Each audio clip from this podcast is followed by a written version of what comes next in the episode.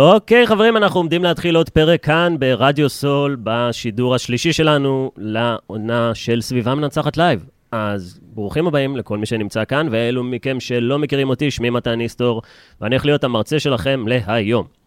בפרקים שלנו אנחנו מדברים תמיד על נושאי הצלחה. אנחנו ננסה להבין ביחד מה זה אומר הצלחה, והיום יש לי כאן אורח מיוחד מאוד בשם אורן מלול. אורן, שלום, צהריים טובים, איזה כיף להיות כאן איתך. ברוך הבא. תודה רבה, שמח להיות כאן. אז אה, אורן, ספר קצת למי שלא מכיר, אה, מי שלא מכיר אותך, תספר לנו קצת עליך. אורן מלול, בן 32, יזם, איש עסקים בתחום הכושר.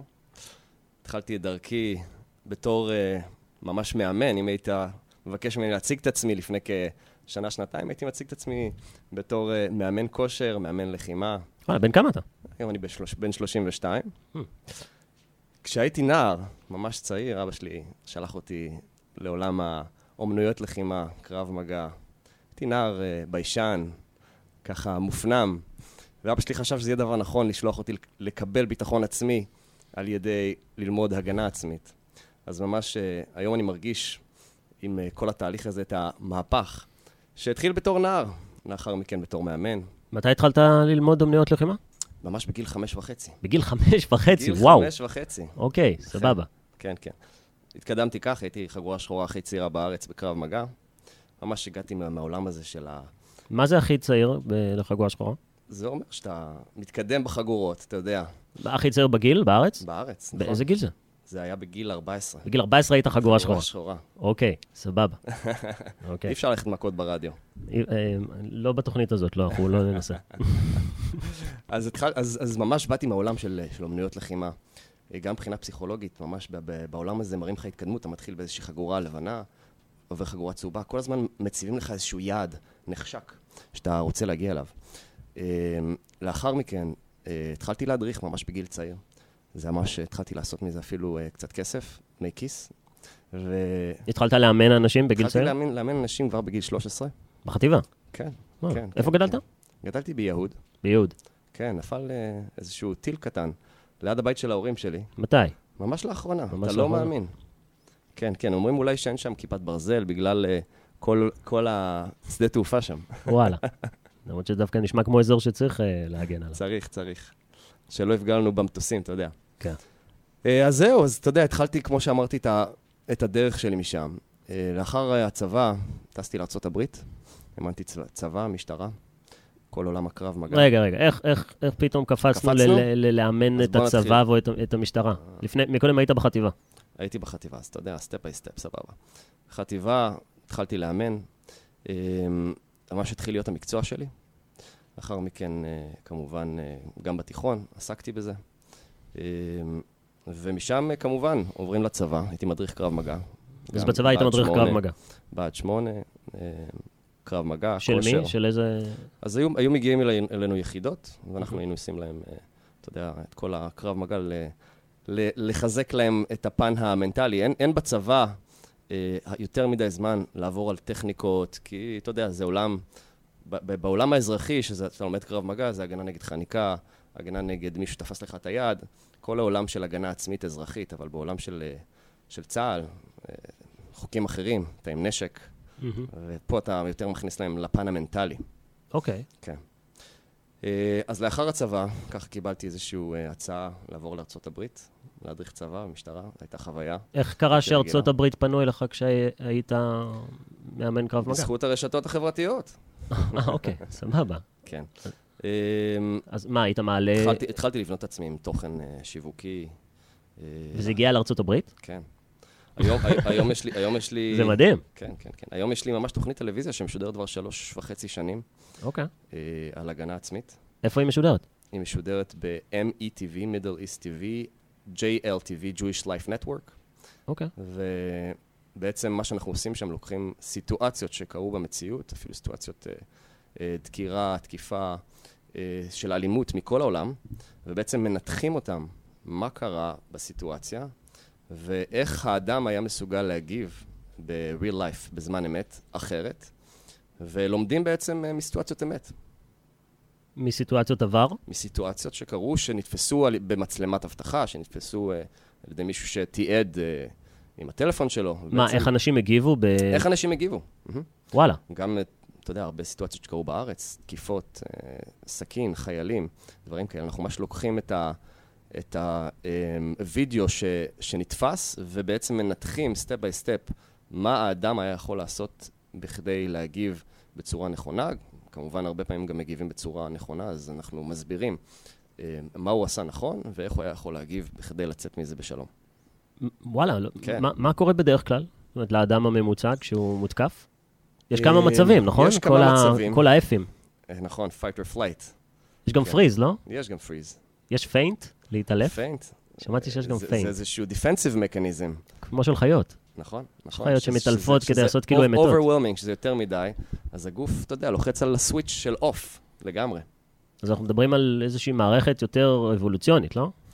כן, כן, כן. אני, אה, ככה, כשהמשכתי בכל העולם הזה, למדתי גם את עולם ה-NLP, שאתה מכיר, התפתחות האישית, תכנות תת-ההכרה, והיום באימוני קרב מגע שלי, אין אימון שאנחנו לא משלבים גם עבודה על הפנימיות, זאת אומרת, על היכולת המנטלית שלי להגיב תחת לחץ. לא מספיק האימונים הפיזיים, אה, גם בעולם הכושר או בכל עולם אחר. לא מספיק האימונים הפיזיים, הטכניקות שאתה לומד, אלא אנחנו ממש עוצרים באיזשהו רגע באימון, נכנסים לאיזשהו מצב תודעתי, עוצמים את העיניים, אה, נושמים, מדמיינים איזושהי סיטואציה של תקיפה, מדמיינים את עצמנו מסוגלים להגיב תחת לחץ, ואז האדם בעצם באמצע אימון, הוא פותח את העיניים והוא צריך להגיב להגנה נגד סכין, אגרוף, כל מה שזה... כל מה שאנחנו בעצם מתרגלים. אז, אז אתם גורמים לאנשים לדמיין סיטואציות קצה? זאת אומרת ש... אמת, אמת. המטרה, כשאתה נכנס לאיזשהו, אה, ל- ל- כל עולם המדיטציה, כל עולם הדמיון מודרך, המטרה היא להשיג איזשהו אה, נקודת רגש מאוד מאוד חזקה. כי תת-ההכרה לא מבדיל בין דמיון לבין מציאות. אז כשאני ב- באימון עצמו, אומנם אנחנו מבצעים ומתרגלים המון תנועות וטכניקות, אבל לפעמים זה לא מספיק. אז כשאני גורם להם לעצום עיניים, להיכנס לאיזשהו מצב תודעתי ולדמיין אה, שהם נתקפים או נדקרים, אה, ואתה יודע, כל אחד מדמיין את זה אולי עם דם או, או משהו ש, שגורם לו איזשהו רגש מסוים, אז, אז התת-הכרה ממש חושב שזה אמיתי. המוח הלא מודע שלנו. ושם שם המוח בעצם, אנחנו מסוגלים ליצור בעצם איזושהי סיטואציה שיכול להיות שביום-יום היינו קופים, או לא מסוגלים להגיב, אבל פתאום בדמיון שלנו אנחנו מסוגלים באופן יזום להפוך את הסיטואציה ובעצם להגיב בהצלחה. אז אתה פותח, ומש, פותח את העיניים וממש בעצם מתרגל את זה ב-real life, בזמן אמת. כי, אתה, כי האנשים... חיבור בין, ה, בין העולם התודעתי לממש טכניקות מציאות. הייתי בג'ודו, בחיים לא עשינו משהו כזה. כי אני אחד הראשונים ש... תרגלנו אגרופים באוויר, באמת. אמ, ואני מכיר NLP, אבל זה לשבת בכיתה. כן, כן. אז, אז באמת, מה ש... שאני אה, למדתי גם בתור אה, מאמן קרב מגע וגם לאחר מכן בתור מאמן כושר, אה, הלכתי גם למדתי תזונה, למדתי הרבה קורסים, אה, שכל הטכניקות והאסטרטגיות הן באמת נפלאות, אה, אבל הלקוחות שלי, אה, הצלחנו להגיע להרבה מאוד תוצאות יפות, אם זה במובן הפיזי, לעצב את הגוף, להתחזק, להשיג אה, ביטחון עצמי ויכולת להגן, להגן על עצמך.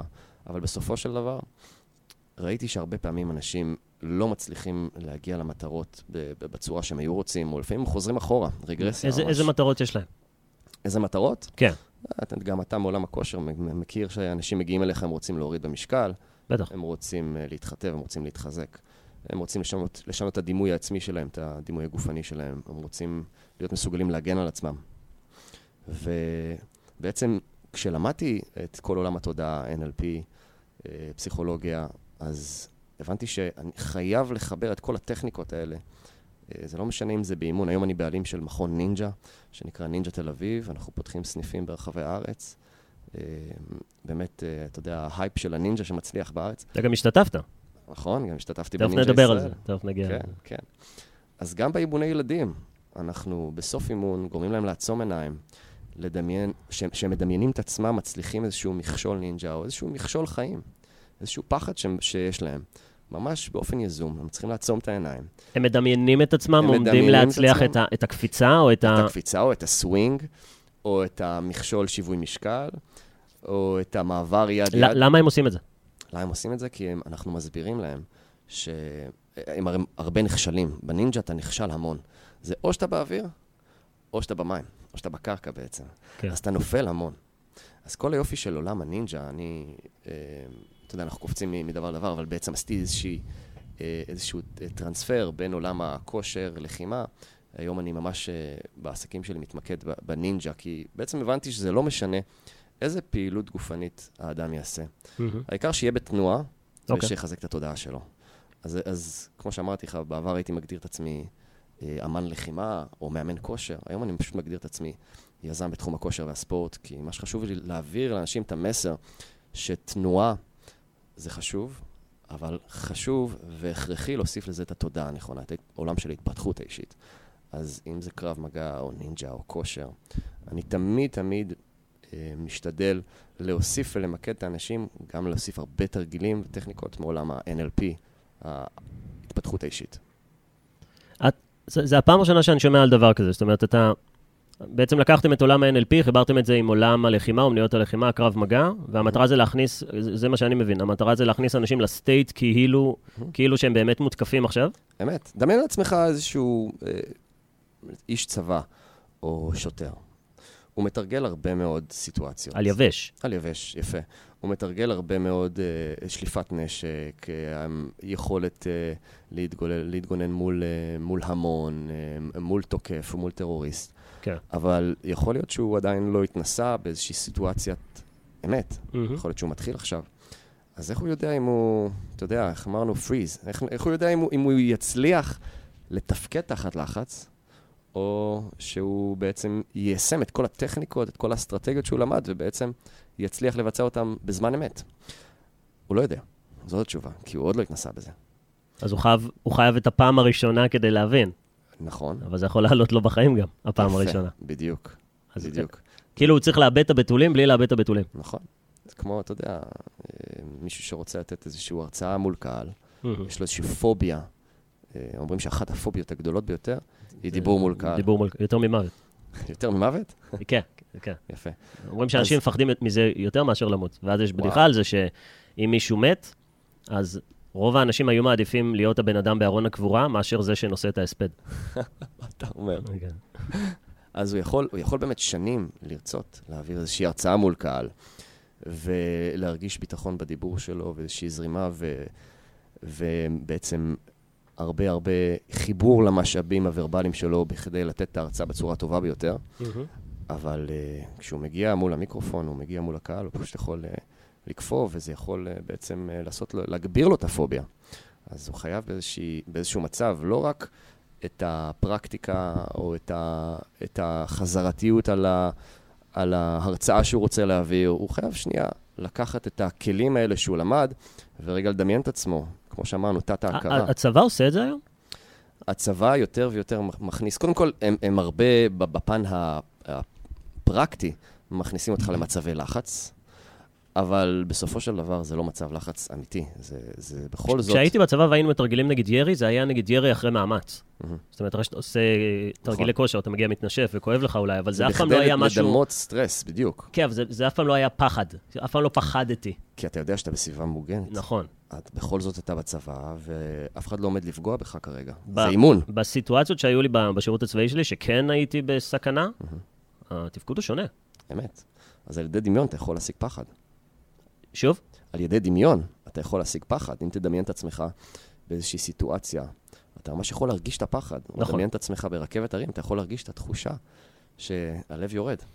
אז זאת אומרת שאם אני רוצה להשתפר בירי, באקדח או ב-M16, אז... בכל דבר אחר. או בכל דבר, או ב- בלחימה עצמה, אני אעצור, אני אדמיין. את עצמי ממש בתוך סיטואציה שאני עם מחבלים בהיתקלות, אמת. ואז אני אפתח עיניים ואני אתח- אתחיל לראות, וזה יהיה דימוי שהוא יותר נכון למציאות. אמת. אתה חייב ללכת להיכנס לפרטי פרטים של ההיתקלות הזאת שאתה אה, הולך לדמיין. אולי ממש הותקפת. אנשים יודעים את, את הדבר. תראה, אנשים- אנשים, אני- אנשים יודעים, אבל לא מספיק. לא מספיק. אה, אני ואתה עוסקים בעולם ההתפתחות האישית. אה, כן, אבל זה כלי של, של התפתחות האישית, אישית שאתה לוקח לעולם הלחימה, זה כאילו... אני לוקח אותו לכל עולם. זה מה שיפה. יש הרבה, הרבה בעולם הקואוצ'ינג, הרבה מאוד אסטרטגיות. ובגוגל אני יכול למצוא הרבה מאוד אסטרטגיות, איך לרדת במשקל, כן. או איך אה, לפתח איזושהי יכולת, איזו מיומנות מסוימת. אה, אבל כל האסטרטגיות והטכניקות, לפעמים אתה מגיע לרגע האמת, ויוצא מזה לפעמים אה, כלום ושום דבר, וזה יכול לעשות את ההפך הגמור, להעצים את הפוביה או את ההרגשה של חוסר היכולת שלך, חוסר הביטחון העצמי. אז יש לנו שני, בעצם, שני אופנים לשנות את המציאות שלנו. או ממש לנסות ולנסות עד שתצליח, אבל בדרך יכולים להיות הרבה הרבה הרבה מאוד כישלונות, ומצבים שיכולים להוריד אותך, אפילו עוד יותר למטה. או פשוט להיכנס לחדר שלנו בבית או בכל מקום אחר, לעצור את העיניים, ולהיכנס למצב תודעתי, לדמיין פרטי פרטים שיגרמו לך לחוש את הרגש הזה. ותת ההכרה לא מבדיל בין דמיון לבין מציאות. מה הכוונה שתת ההכרה? זה הלא מודע? זה לא התת- מודע. לא מודע, תת מודע, תת תת הכרה. אותו דבר? אומרים שבין 95 ל-97 אחוז תת הכרה, ובין 3 ל-5 אחוז זה המודע. אז אתה לא רוצה להילחם לזה מתכוונים שאומרים שאנחנו לא משתמשים בכל המוח שלנו? גם, נכון. אנחנו לא רוצים להילחם ב-95% מהמוח שלנו. מה זאת אומרת? זאת אומרת, אם אני אבצע אסטרטגיות שהן רק בפן המודע, השיחה ביני לבינך עכשיו, היא בפן המודע, אוקיי. אוקיי? אבל כל המערכת העצבית שלנו, הרגשית שלנו, היא תת-הכרתית. זאת אומרת שעכשיו אני לא שולט על דופק הלב שלי, אני לא שולט על העיכול של התפוח שאכלתי לפני חצי שעה, ואני לא שולט על הרבה מאוד אה, אה, פעולות פיזיולוגיות, נוירולוגיות, מערכת העצבים, אני לא שולט עליהן. זאת אומרת שרוב הדברים אנחנו לא בשליטה. אז מי שולט בזה? תת-המודע, המחשב. אבל מי שולט בתת מודע? היה צריך להתחיל ללכת אחורה. לא הבנתי. מודל אפרת, מכיר, לא? ראיתי, זה משהו כזה, לא? אירועים. פרשנות. כמובן, כמובן שאנחנו נולדים איזושהי מטען גנטי DNA מסוים, ולסביבה מסוימת, אוקיי? שלזה אין לנו שליטה.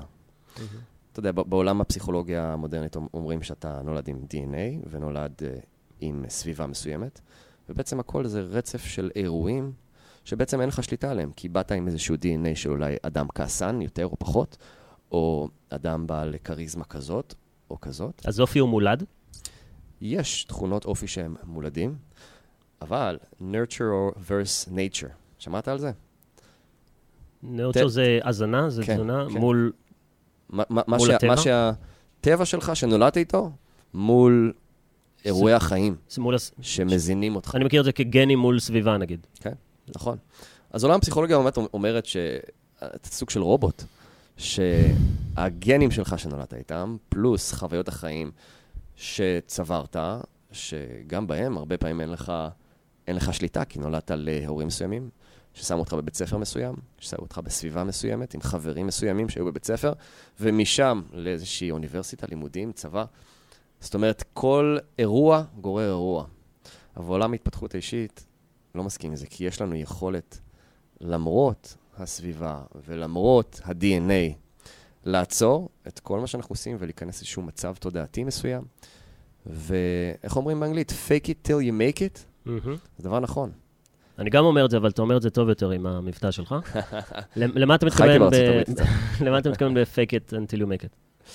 fake it till you make it, זה אומר שאפשר לתת הרבה מאוד דוגמאות, אפילו אם אתה נכנס לאיזשהו רעיון עבודה, מהמם. אז uh, להיכנס לאיזה חדר ולהיכנס לאיזושהי פיזיולוגיה מעצימה. Uh, כל אחד, uh, אחד יכול uh, לדמיין את סופרמן, האחר את שמשון הגיבור, את הפיזיולוגיה שלו, להיכנס ל... איך הוא היה נושם, איך הוא מתנהג, איך הוא הולך.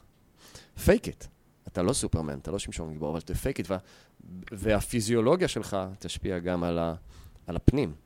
כמו שאירועי החיים משפיעים על הפיזיולוגיה שלך, אתה נכנס לאיזשהו מצב פיזיולוגי, איזשהו ישיבה עם הראש למטה, עמידה עם כתפיים שפופות.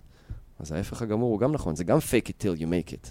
אבל כשאני נכנס למ- לממש hypnotherapy, זה ממש מצב שאתה סוג של היפנוזה, ואתה נכנס למצב תודעתי עמוק, אתה מסוגל ממש, אפשר אפילו לש, לשנות, אומרים, תאי זיכרון. ואתה עומד להשתיל במוחך סיטואציות שאתה בוחר. לא הבנתי. טוב, זה לשנות את העבר? גם. גם. נו, עכשיו, איבדנו 50% מהקהל כרגע. למה אתה מתכוון? באה פעם אחת אליי מישהי עם פיברומיאלגיה, שמעת על המחלה הזאת? לא. הייתה לי קליניקה שטיפלתי, ב... למדתי בריאות טבעית. אוקיי. אה, כל עולם התזונה וריפוי על ידי נשימות, תזונה, הטבע. דברים טבעיים.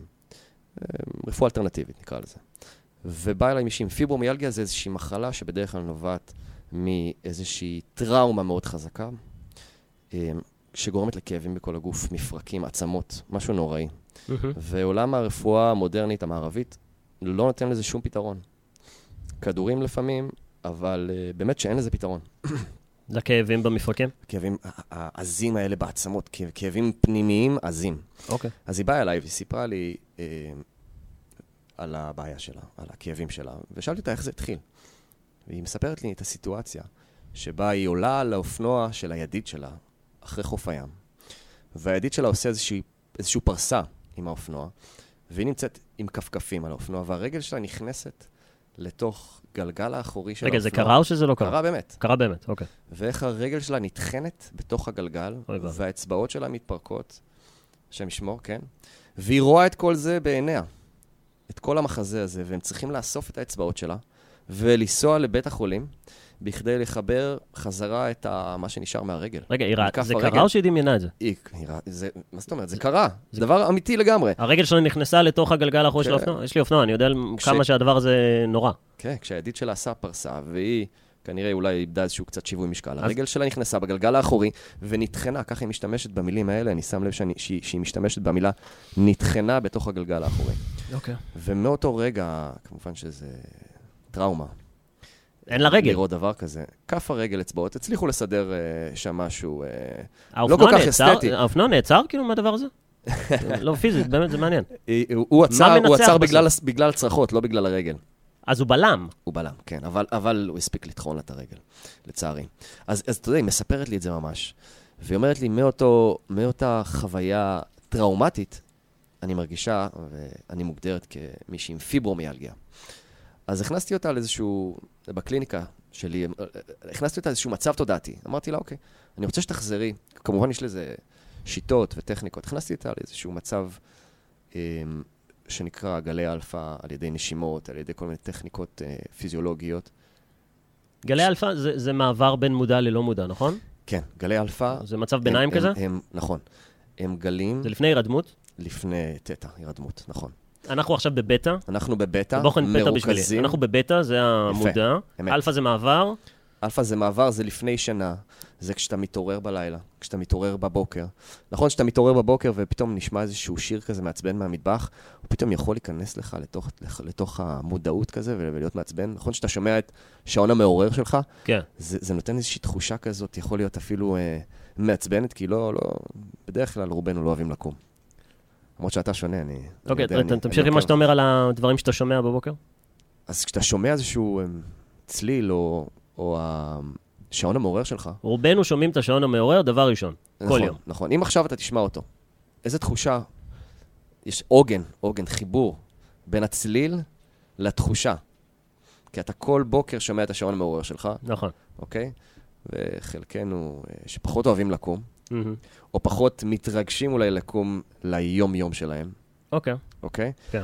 הצליל הזה מחובר לאיזשהו רגש. או, צריך לקום לבאסה. עכשיו מוקדם, עבודה, יום ראשון. אז כשאתה תשמע את הצליל הזה עכשיו, עוגן, הכלבים של פבלוב, חלקנו מכירים, עוגן שמיעתי. אז בעצם אתה תרגיש את הרגש השלילי הזה אולי. או אם בשבילך לקום בבוקר זה דבר חיובי, אתה תרגיש את הרגש החיובי הזה. זה משנה מה הצלצול עצמו? זה לא משנה, זה משנה החיבור. Mm-hmm. כל סיטואציה שקורית לנו בחיים, המוח שואל את עצמו, סיטואציה שהיא, אה, יש בה צפיפות רגשית גדולה. המוח שואל את עצמו, מה אני רואה, מה אני מרגיש, מה אני שומע. אז היא, כמובן, בסיטואציה הזאת, ראתה, שמעה והרגישה דבר נוראי באופנוע, כשיצר לה איזושהי פוביה מסוימת. מאופנועים? גם, כמובן. אפשר להבין, אפשר להבין למה יש לה... זה כמובן, אבל בלי קשר, זה היה כנראה עם, עם, עם uh, צפיפות רגשית שלילית כל כך גדולה, שגם יצר איזשהו אירוע טראומטי, שפגע בנפש, נפש האדם מורכבת, ובעצם גורם לכאבים, uh, כאבים עמוקים. אז מה שאני עשיתי, ממש לקחתי אותה לאיזשהו, כמו שאמרנו, גלי אלפא, לאיזשהו uh, מצב תודעתי, שהמוח הופך לספוג. שאתה יכול להשתיל מסרים, שאתה יכול לדמיין בצורה הרבה יותר קלילה. זה התדר שאנחנו כילדים, לא? נכון. אנחנו באלפא או בתטא? יותר באלפא. יותר באלפא? תטא- תטא זה מצב ממש... אה, תטא זה חלומות, לא? כן, היפנוזה.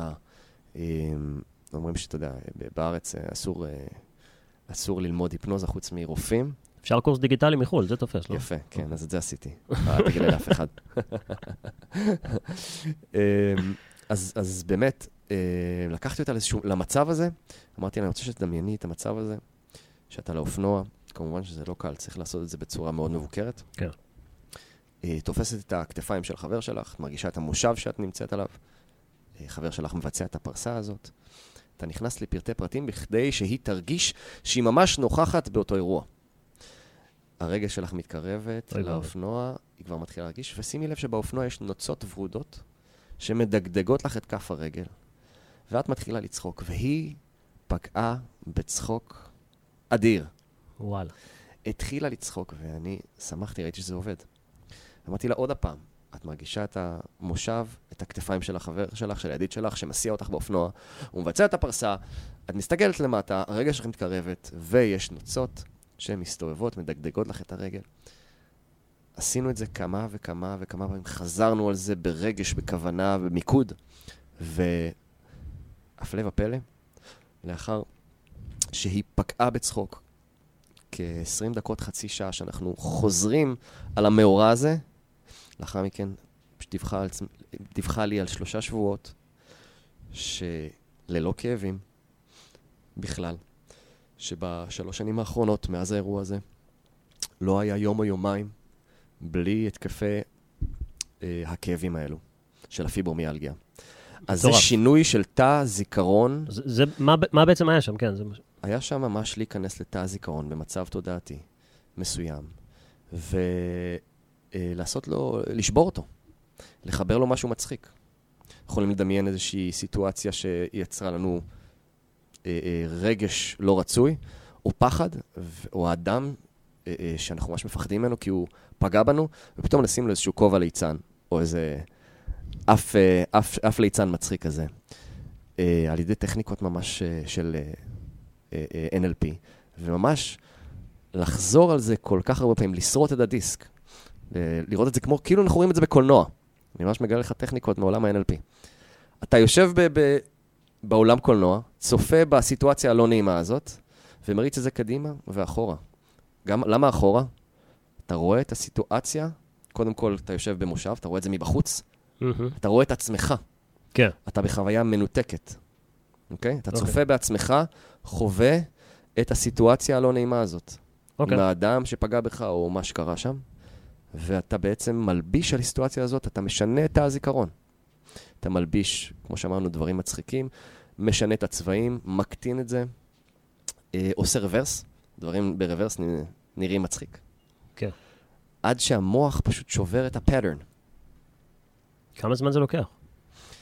לפעמים זה יכול להתבצע ממש בפעם אחת. חצי שעה עמוקה, שאתה נכנס לאיזשהו מצב תודעתי, ואתה יכול לשבור איזשהו פחד או איזושהי פוביה מסוימת. זה הכוח של עולם ה-NLP, של אה, היפנותרפיה, הדמיון מודרך, שאם אתה מצליח להגיע לרגש חזק, אתה ממש מצליח להיות שם, על ידי טכניקות שאנחנו לומדים ב-NLP, אז אתה ממש יכול בפעם אחת לשבור את זה. זה מדהים. וואו. צללנו, איך שאומרים, אה? שמח שבאת לפה, אני בטוח שגם המאזינים שלנו. צללנו, צללנו. אוקיי. זה, זה כיף. אז, אז באמת, כל העולם הזה של התודעה הוא כל כך מדהים, כי הכל מתחיל במחשב. כשאתה אומר מחשב, למה אתה מתכוון? למוח, למוח, אוקיי. כן, למוח. לעומת, אה, למרות שאנחנו אוהבים להרים משקולות ולבצע פוש-אפס. אה, גם הפעולה או גם הפוש-אפ אה, בא מפקודה של המחשב. יכול להיות שזה פקודה של אה, שב בספה, תאכל פופקורן ותצפה בסרט בנטפליקס. אבל אם אני רוצה להתאמן, אתה במודע רוצה להתאמן, אבל בתת הכרה אתה couch potato. זה זה כאילו, אני קורא לזה, what couch potato- couch potato is? כן, זה מי שיושב ורואה נטפליקס ואוכל... אה, אז הרבה. מאיתנו כאלה, מה לעשות? אוקיי, זה כבר, זה קצת יותר ה- התחום שאני מגיע ממנו. אני קורא נכון. לזה טייס אוטומטי. זאת אומרת, לכל אחד מאיתנו יש איזשהו טייס אוטומטי, שזה יותר הזהות שלי, זאת אומרת, מי אני מאמין שאני. נכון. זאת אומרת, אם יש מישהו שממש מאמין שהוא קאוץ' פוטטו ועכשיו הוא יתחיל להתאמן, הוא מתאמן, אבל הוא לא באמת מאמין הוא, הוא יודע שהוא קאוץ' פוטטו. נכון. זאת אומרת, לזה אתה מתכוון? אני, אני מתכוון לזה שהוא ברצון שלו, כן. במודע שלו, מהמם. הוא יגיד, אני רוצה להרזות, אני רוצה ל- לרוץ כל יום ב-6 בבוקר, יש על חוף כאלה, הים. כן, יש לי כאלה. הוא מאוד רוצה, זה בדיוק המודע. במודע אנחנו מאוד רוצים להיות, אה, להרזות, אה, להשיל מעצמנו את המשקל העודף, לקום מוקדם בבוקר, אה, לשנות הרגלים רעים, לבטל איזושהי התמכרות מסוימת, אבל תת-ההכרה שלנו, יש לו טבע חזק בהרבה יותר ששולט על הנוירולוגיה איפה זה שלנו. נמצא במוח, התת-הכרה? תת-הכרה? כן, אני יודע, יש מוח אה, אה, זוחלי, רגשי ולוגי, כן. ואני יודע שזה מחולק לשני חלקים, להימספרות. מהמם. איפה זה אז נמצא? אנחנו לא, לא, לא, לא ניכנס עכשיו לכל הארכיטקטורה של המוח, אה, אתה יודע, בלוטת השקד, ובאמת אה, מוח ימין ומוח שמאל, ו-middle prefrontal cortex, קליפת המוח הקדם-נצחית, מהמם. שהיא אחראית על, ה, על בדיוק, זה, זה, זה מה ששונה מבהמה, חיה, לאדם. לחיה יש רק תת-מודע. זאת אומרת, היא רק מונעת מאינסטינקטים ומ-DNA. אתה לא יכול להגיד לנמר, רגע, רגע, תחכה לפני שאתה תוקף את הזברה, אנחנו רוצים לצלם. או לא יפה, אל תתקוף את האיילה הזאת, יש לה ילדים, מה אתה, מה אתה אוכל אותה עכשיו? זה לא יפה. קצת חמלה, קצת רחמים. אז מודע זה ש- האינסטינקט שלו. שיקול דעת, מצפון, זה זה מודע? אז, אז זה, זה האינסטינקטים שלנו. לנו, יש- לחלק מאיתנו יש אינסטינקטים להיות couch potato. זה כבר הטבע שלנו, נכון? אבל יש לנו את היכולת להילחם בזה, אבל אריה נולד אריה, אבל- ובן אדם לא נולד couch potato. נכון? הוא יכול להיות שהוא הוא נולד לאיזושהי נטייה מסוימת. ליותר... אמ, אתה מאמין שכל התינוקות אה, נולדים אה, יש... כדף חלק? לא. לא? טבולה ראסה? לא לגמרי. לא דף חלק לגמרי. אתה כבר רואה בתינוק שיש לו character, יש לו, אופי. מה, כשהוא יוצא? כן. כשהוא יוצא ברגעים הראשונים, אולי לא, אבל מהר מאוד, איך אתה יודע, אם יש לדבר, מה- איך אתה יודע לאבחן את זה? אתה, אתה רואה כבר שהוא שובב, או שהוא שקט, אוקיי. או שהוא בוכה הרבה, או שהוא מתעקש על מה שהוא רוצה, או שהוא עדין. אתה כבר רואה בטבע שלו איזשהו אופי מסוים. האופי הזה, האופי הזה, אנחנו יכולים לנתב אותו. המון. יש לנו המון המון כוח לנתב אותו. אין אופי רע. אומרים, אומרים בעולם היהדות מידות. זאת אומרת, כמות. אתה יכול להיות אה, קנאי? האם קנאי זו, זו תכונה רעה? בקונוטציה שלנו כן, אבל זה בעצם רצון שלך להשתפר. כן. להיות כמו האדם המוצלח הזה. רגע, אז שנייה, בחזרה לבן אדם שהוא תופס את אנחנו, אנחנו עצמו. יורים פה הרבה, דבר, הרבה, כדור, הרבה כדורים, כן. זה, זה פשוט, כל הנושאים הם, הם חשובים, אני מנסה לחבר ביניהם. לגבי הבן אדם שתופס את עצמו כמישהו שבחלק המודע רוצה להתאמן, אבל אתה אומר שבחלק הלא מודע, הוא, הוא, הוא לא זה, הוא לא הבן באמונה, אדם. אז, בתפיסה התת-הכרתית שלו, אז מה מנצח? הוא אדם עצלן. הוא מרוויח משהו מזה שהוא יושב על הספה ואוכל פופקורן וצופה בנטפליקס. זה איזשהו אה, אה, מכניזם אה, שהוא ישאיר אותו, ידביק אותו לספה מסיבות תת-הכרתיות, שלפעמים האדם אפילו לא יודע אותן. רגע, אז אם הבן אדם לא יודע את ה... מה הוא לא יודע? הוא, לא, הוא, לא, הוא לא יודע לגמרי את האמונות שנמצאות אצלו במוח. הוא רואה את. התוצאה שלו. הוא רואה את התוצאה. התוצאה היא בעצם, כמו שאתה אומר, בדיוק מה שאתה אומר, היא ההוכחה הכי חזקה לאמונות שנמצאות לך במוח. זה, התוצאה זה סוף השרשרת. נכון, קח אותי אחורה בשרשרת. לפני תוצאה יש פעולה. פעולה. לפני?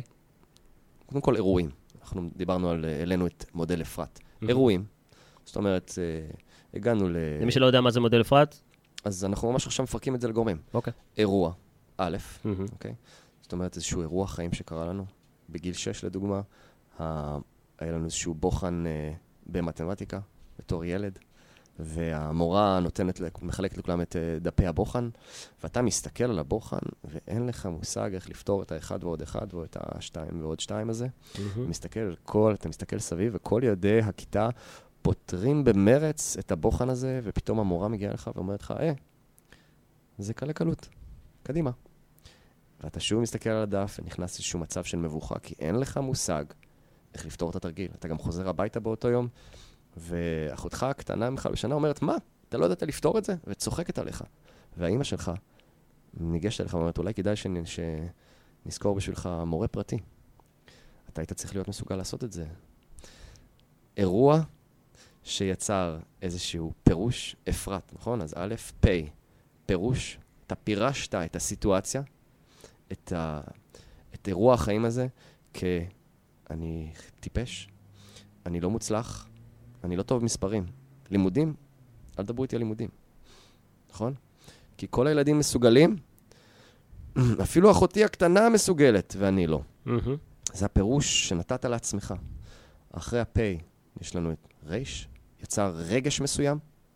אז אירוע, פירוש, פירוש פנימי שאתה נתת לסיטואציה, שיצר רגש, רגש חזק של... אה, שלילי. שלילי, יכול להיות גם חיובי. תלוי בסיטואציה, תלוי בפירוש שנתת, אוקיי. אוקיי? ות', תוצאה. תוצאה, תגובה, תגובה. נכון? אותו דבר. התוצאה ליום, לשבוע, לשנה, תוצאות החיים. אז זה מודל אפרת, שככה נוצרות אמונות. מה הייתה האמונה פה? לדוגמה, אני לא חכם, אני לא טוב בלימודים, ואפילו אחותי הקטנה טובה ממני. תשמע, זה, זה פשוט לקחת אותי לבית ספר היסודי, לשיעור אנגלית, וקיבלנו משימה לכתוב, אה, נראה לי, חמישה משפטים באנגלית. ואני בראש לא הבנתי, איך אני אמור לדעת לכתוב משפטים באנגלית? עכשיו, אני רואה שכל הכיתה כותבת משפטים באנגלית. עכשיו, ידעתי אותיות, אבל לא ידעתי לכתוב באנגלית. אז אני זוכר שהיה לי רגע של איך אני אמור לכתוב באנגלית, ואז אמרתי, אוקיי, אני פשוט ארשום מלא אותיות עם רווחים. ואז המורה באה והיא היא, היא קראה את הג'יבריש הזה, והיא כאילו, היא, היא לא הבינה מה היא רואה. עכשיו, אני לא הבנתי איך זה יכול להיות שכל הכיתה יודעת לכתוב באנגלית. פשוט לא, אמרתי, איך, מתי הם למדו את זה? יפה. ו- אז- ומאז הסיפור שיש לי בראש זה שאני לא טוב באנגלית. אז יכול להיות שזה לא באמת ש- שאתה לא טוב באנגלית, יכול להיות שאולי פספסת יום לימודים, שבאמת הכיתה למדה את זה, ופתאום נקלעת לאיזושהי סיטואציה ונתת לעצמך פירוש שיצר רגש כל כך חזק, ומאז, מכל האירוע הזה שהתגלגל, עם, עם, אה, עם הצפיפות הרגשית הזאת החזקה שהייתה באותו רגע, השלילית, אה, שגל, שגרר אולי עוד אירוע ועוד אירוע, ואותו ילד אולי בבר מצווה פתאום אה, שכח את כל הקריאה לתורה שהוא צריך לבצע, ופתאום הוא נכנס למצב של מבוכה גדולה. עד שאתה מגיע ל... בתור אדם בוגר, לפעמים אתה לא זוכר את אה, אירועי החיים האלה, את כל האפרטים האלה שהיו. ואז המוח, התת-מודע, הוא כן זוכר. הכל מצולם. כמו המצלמה הזאת, הכל מצולם. אתה יודע שהיה איזשהו אירוע בארצות הברית של איזושהי תאונה אה, נוראית ברכב. אה, כל, נושא, כל הנוסעים ברכב נהרגו, כי היה משאית שהתנגשה בהם ב, ב, אה, באופן חזיתי. אדם אחד נכנס לקומה, וכשהוא התעורר מהקומה, שאלו אותו, אתה זוכר מה, מה היה בתאונה? בעצם המשאית פגעה בהם וברחה, פגע וברח. הוא אומר, אני לא, לא כל כך זוכר, אני זוכר איזושהי משאית. פגעה." אתה זוכר אה, מה צבע המשאית? מה זה? אתה לא, לא, לא זוכר שום דבר. הכניסו אותו למצב היפנוטי, היפנוזה. וואלה. והחזירו אותו לרגע התאונה. אתה רואה את המשאית מולך? כן, אני רואה אותה. אוקיי, תעצור. אתה מצליח לראות איזה צבע? כן, לבן. אתה מצליח לקרוא את לוחית הרישוי? כן. חמש, ארבע, תא, איי, זה. במשרד התחבורה שם הקישו את המספרים, מצאו את uh, נהג המשאית והוא הודה. זאת אומרת, בתת ההכרה שלנו הכל מצולם. כסרטון וידאו אחד ענק, ולכל פרט ופרט יש חשיבות, למרות שאנחנו לא תמיד נותנים לו את החשיבות הראויה. אז כל האפרטים האלה, לאורך החיים שלנו, הם נצברים, לפעמים אנחנו לא זוכרים אותם, אבל תת ההכרה כן זוכר. ואז אנחנו רוצים לתת איזושהי הרצאה מול קהל, או לפצח איזושהי יכולת, או לסלק איזשהו פחד.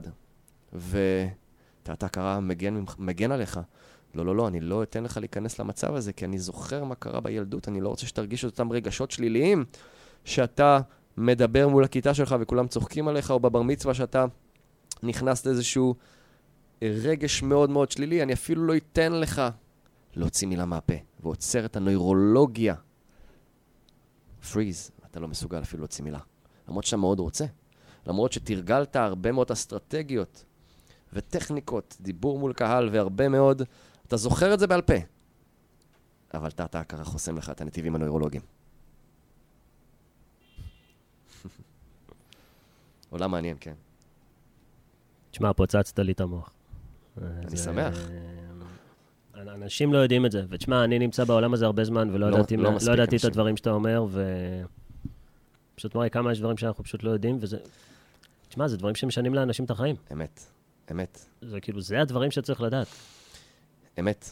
אני יכול לספר על ה... אתה יודע, השינוי האישי שלי, שמילד ביישן ומופנם, לבאמת היום, מרגיש, אני מרגיש שאני אדם שהוא מצליח בתחומו ומגשים את החלומות שלי וקם כל יום לתשוקה ועוזר לאנשים להשיג את המטרות שלהם.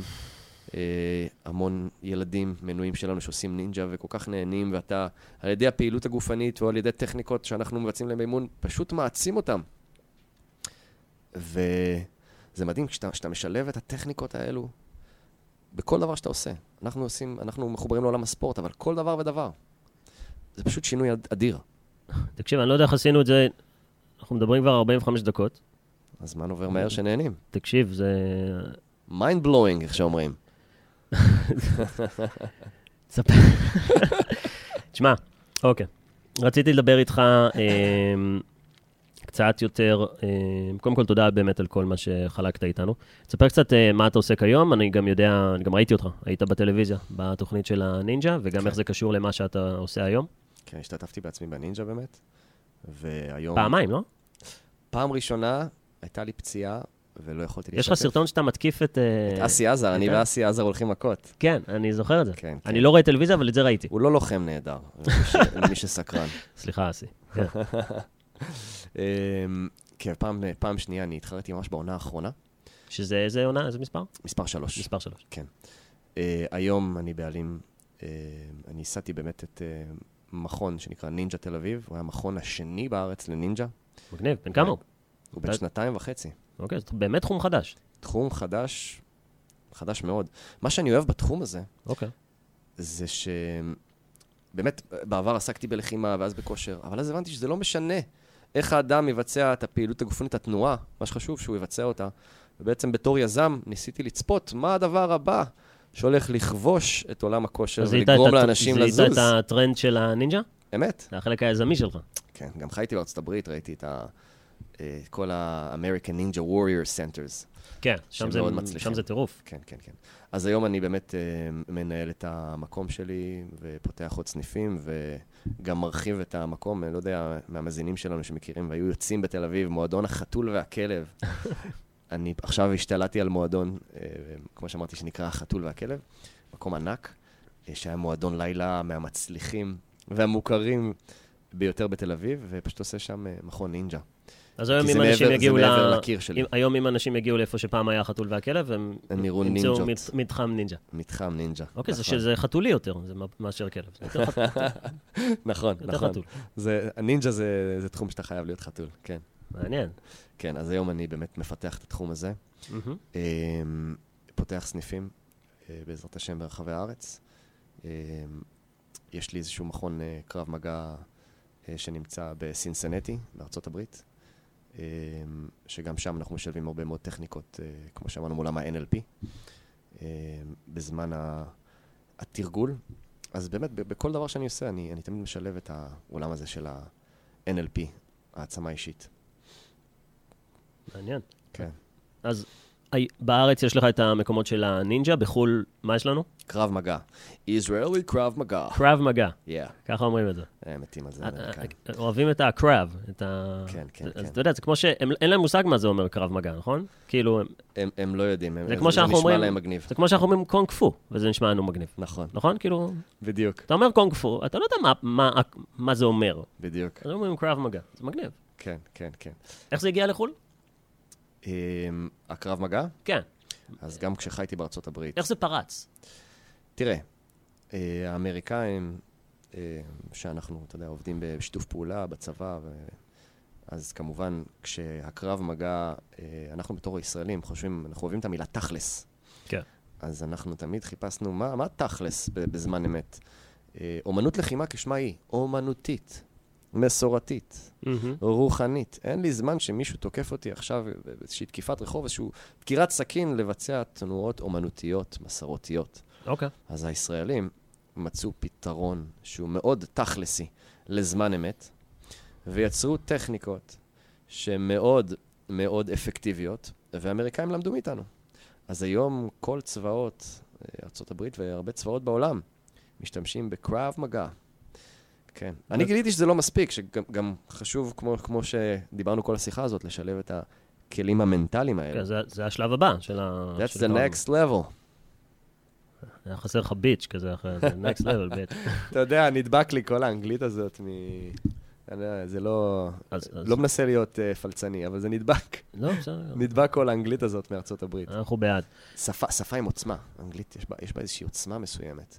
אני חושב שעוגן, כי, כי אמריקה היא עוצמתית, היא משפיענית, אז השפה נתפסת לנו בתור בני אדם, כשאנחנו שומעים אותה כמשהו עוצמתי. סקסס, הצלחה, עוצמה. מעניין. איפה, כמה זמן, אתה בעצם, אז בעולם ההתפתחות האישית, אתה אומר כמעט מאז ומתמיד, חצי מהחיים שלך, או... אני נכנסתי לעולם ההתפתחות האישית אה, כשחייתי בארצות הברית, והתחלתי להקשיב לבחור שנקרא ג'ים רון. מכיר אותו? כן. הוא נהדר. זה כל כך ריתק אותי, שחיפשתי שם, אה, אתה יודע, ממי ללמוד, נכנסתי לכל מיני עולמות, למדתי מרבנים, mm-hmm. למדתי מקואוצ'רים, למדתי ממאמנים, וגם בארץ המשכתי, עשיתי קורסים, למה NLP, היום אני מאסטר ב-NLP, עשיתי קורסים של היפנותרפיה, אה, עוד המון קורסים בתחום ההתפתחות האישית, ופשוט זה הכלי שלא משנה מה אני עושה, ולא משנה אם זה בעסק, או בטכניקה של האימון, או של הלחימה, או של הנינג'ה. אני פשוט יודע שיש מחשב שאני חייב לעבוד, לא רק לעבוד על הבייספס מבחינה פיזית, אלא גם לעבוד על המחשב, על המוח. המדהים הזה, יש לנו מוח שהוא... אומרים שיש אה, 100 מיליארד תאים במוח, ובכדי לשכפל תא אחד במוח, אתה צריך לקחת את כל המגה קומפיוטרס, כל המחשבי על בעולם, ואתה עדיין לא תשכפל תא אחד במוח. מה זאת אומרת? מה הכוונה? תא. תא שנמצא במוח... ביכולת 100... שלו? באינטליגנציה שלו. כל המחשבים, מחשבי על בעולם, תחבר, לא תא אחד, לא אתה עדיין תצליח להגיע לאינטליגנציה של תא אחד במוח, ליכולות. Mm-hmm. אז מכאן נובעת השאלה, אז איך זה יכול להיות שאנחנו בתור בני אדם לא מסוגלים לבצע פעולות כל כך פשוטות? כולנו רוצים להיות שמחים. רובנו לא. אז איך זה יכול להיות שאנחנו לא כן, כן. מצליחים... כמו הדוגמה שנתת עם הקאוץ' פוטטו, גם אנשים רוצים להיות רזים. כן, רק צא לריצה, אחי, מה, זה לא כזה...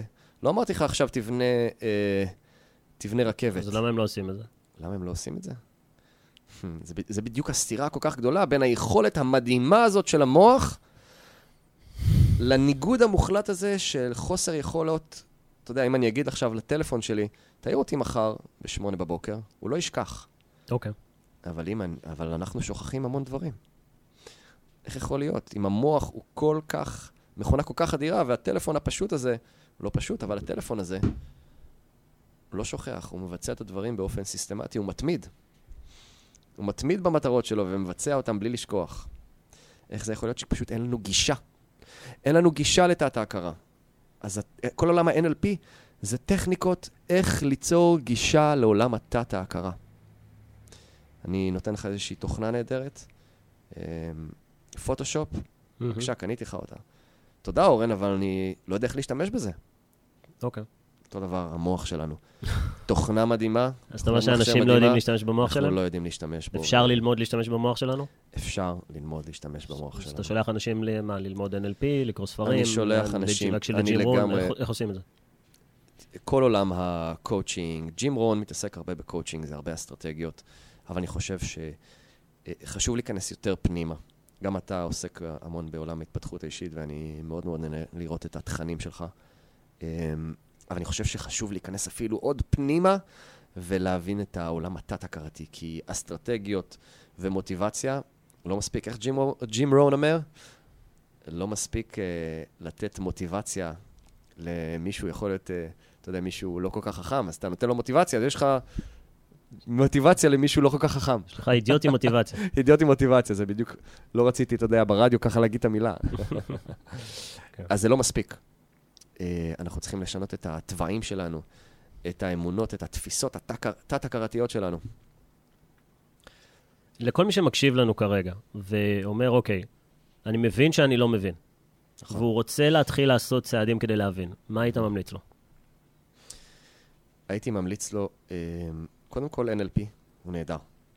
הוא נהדר. אני, אני חושב שיש בו אה, את רוב התשובות אה, לתת-הכרה. זה לא מספיק.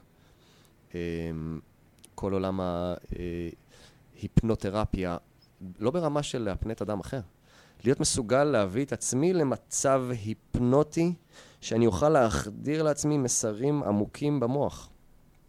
טכניקות פשוטות של נשימה, של פיזיולוגיה מסוימת, איזושהי תנועה לעשות עם האישונים, או לדמיין דברים יחסית פשוטים. אבל אנשים, אני יכול לתת להם את, את כל הטכניקות האלה, שהן יחסית פשוטות, והרבה אנשים לפעמים לא יבצעו אותם. מה שפשוט ספר לעשות, זה. פשוט לא לעשות, איך שאומרים. בשביל להבין ככה, לחדד מה זה אמונה, טוב, את רוג'ר בניסטר, אתה מכיר את הסיפור של רוג'ר בניסטר, האצן? עם ה-4 minute mile. כן, עם פורמינט מייל. זה רובנו מכירים, אבל מה ש... עוד סיפור שאותי באמת ריתק אותי, ראיתי איזושהי תוכנית לפני שנים עם uh, הפנים האמיתיות עם אמנון לוי, אוקיי. ולקחו שם, uh, uh, uh, ציוותו צוות צילום למישהי בעלת פיצול אישיות. האישה בעלת 30 הזהויות, אני חושב כך קראו לתוכנית, ושמה היה יובל, והיא חוותה איזושהי טראומה נוראית בילדות שלה. אז המוח שלה יוצר אישיויות חדשות בכדי לברוח מהטראומה, מהאישיות האמיתית, מהזיכרונות.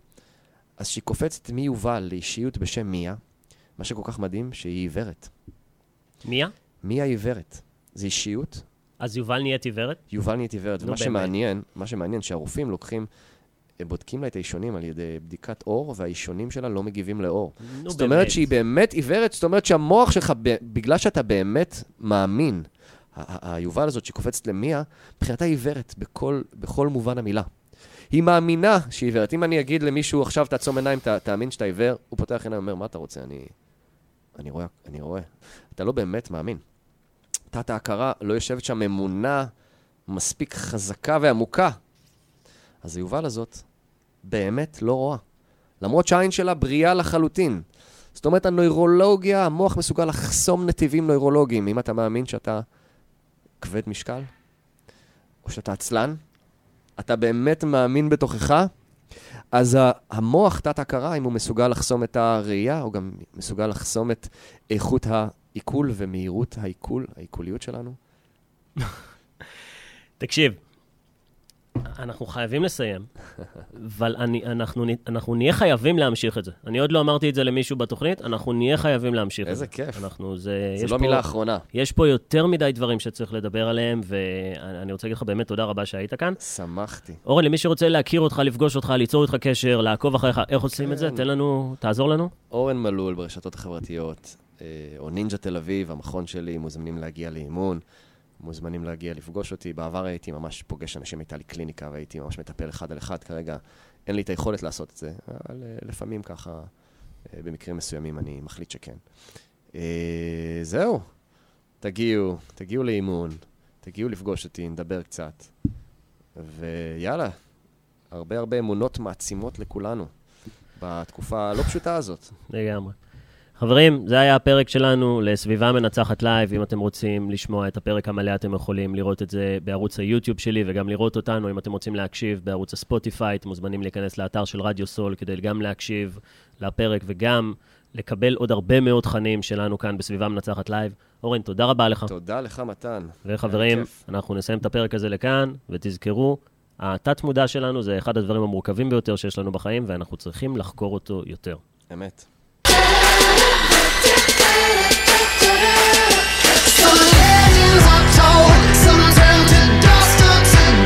But you will